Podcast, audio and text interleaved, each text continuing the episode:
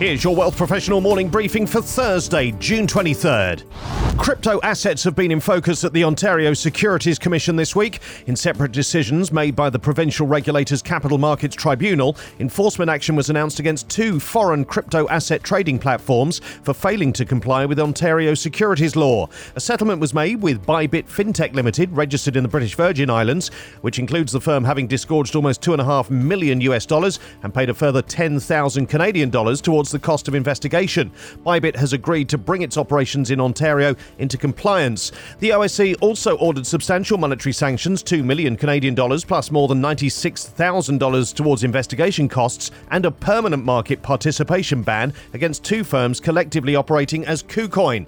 The OSC announced on March 29, 2021 that crypto trading platforms that offer trading in derivatives or securities in Ontario must contact the OSC or face enforcement action. The firms sanctioned this week had not contacted the regulator by the deadline, despite continuing their operations in the province. In the KuCoin decision, the OSC said that the crypto contracts and futures they were offering are securities under the province's legal definition. It warned all foreign crypto asset trading platforms that want to operate in Ontario that they must play by the rules or face enforcement action.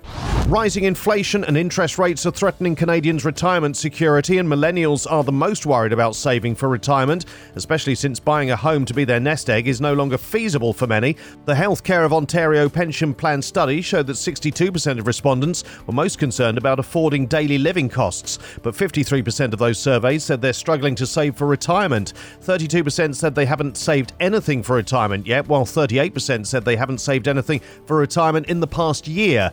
Nearly half of the Canadian surveyed said they're also planning to rely on selling their home to set themselves up for retirement, but that plan is becoming increasingly risky.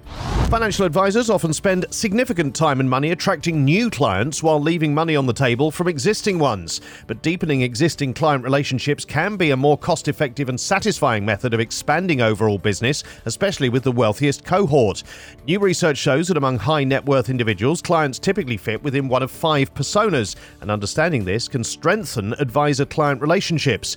It also reveals that the decision to invest more in managed assets is driven more by emotions than by the advisor's resources.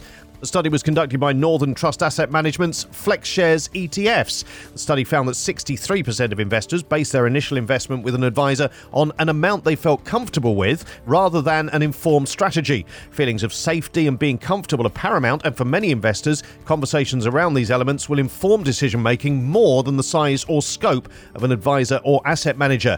You can see the five personas on our website.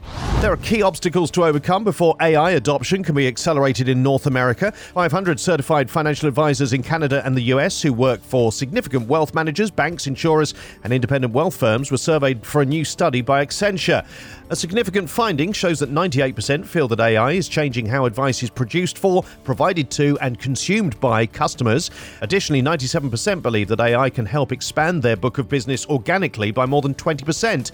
Even though more than 9 out of 10 advisors said their companies had already acted on their AI strategy, they also identified a number of adoption hurdles, such as difficulties implementing their AI vision, AI tools and insights that are difficult to use, and their company launching too many AI pilots at once to adopt the technology.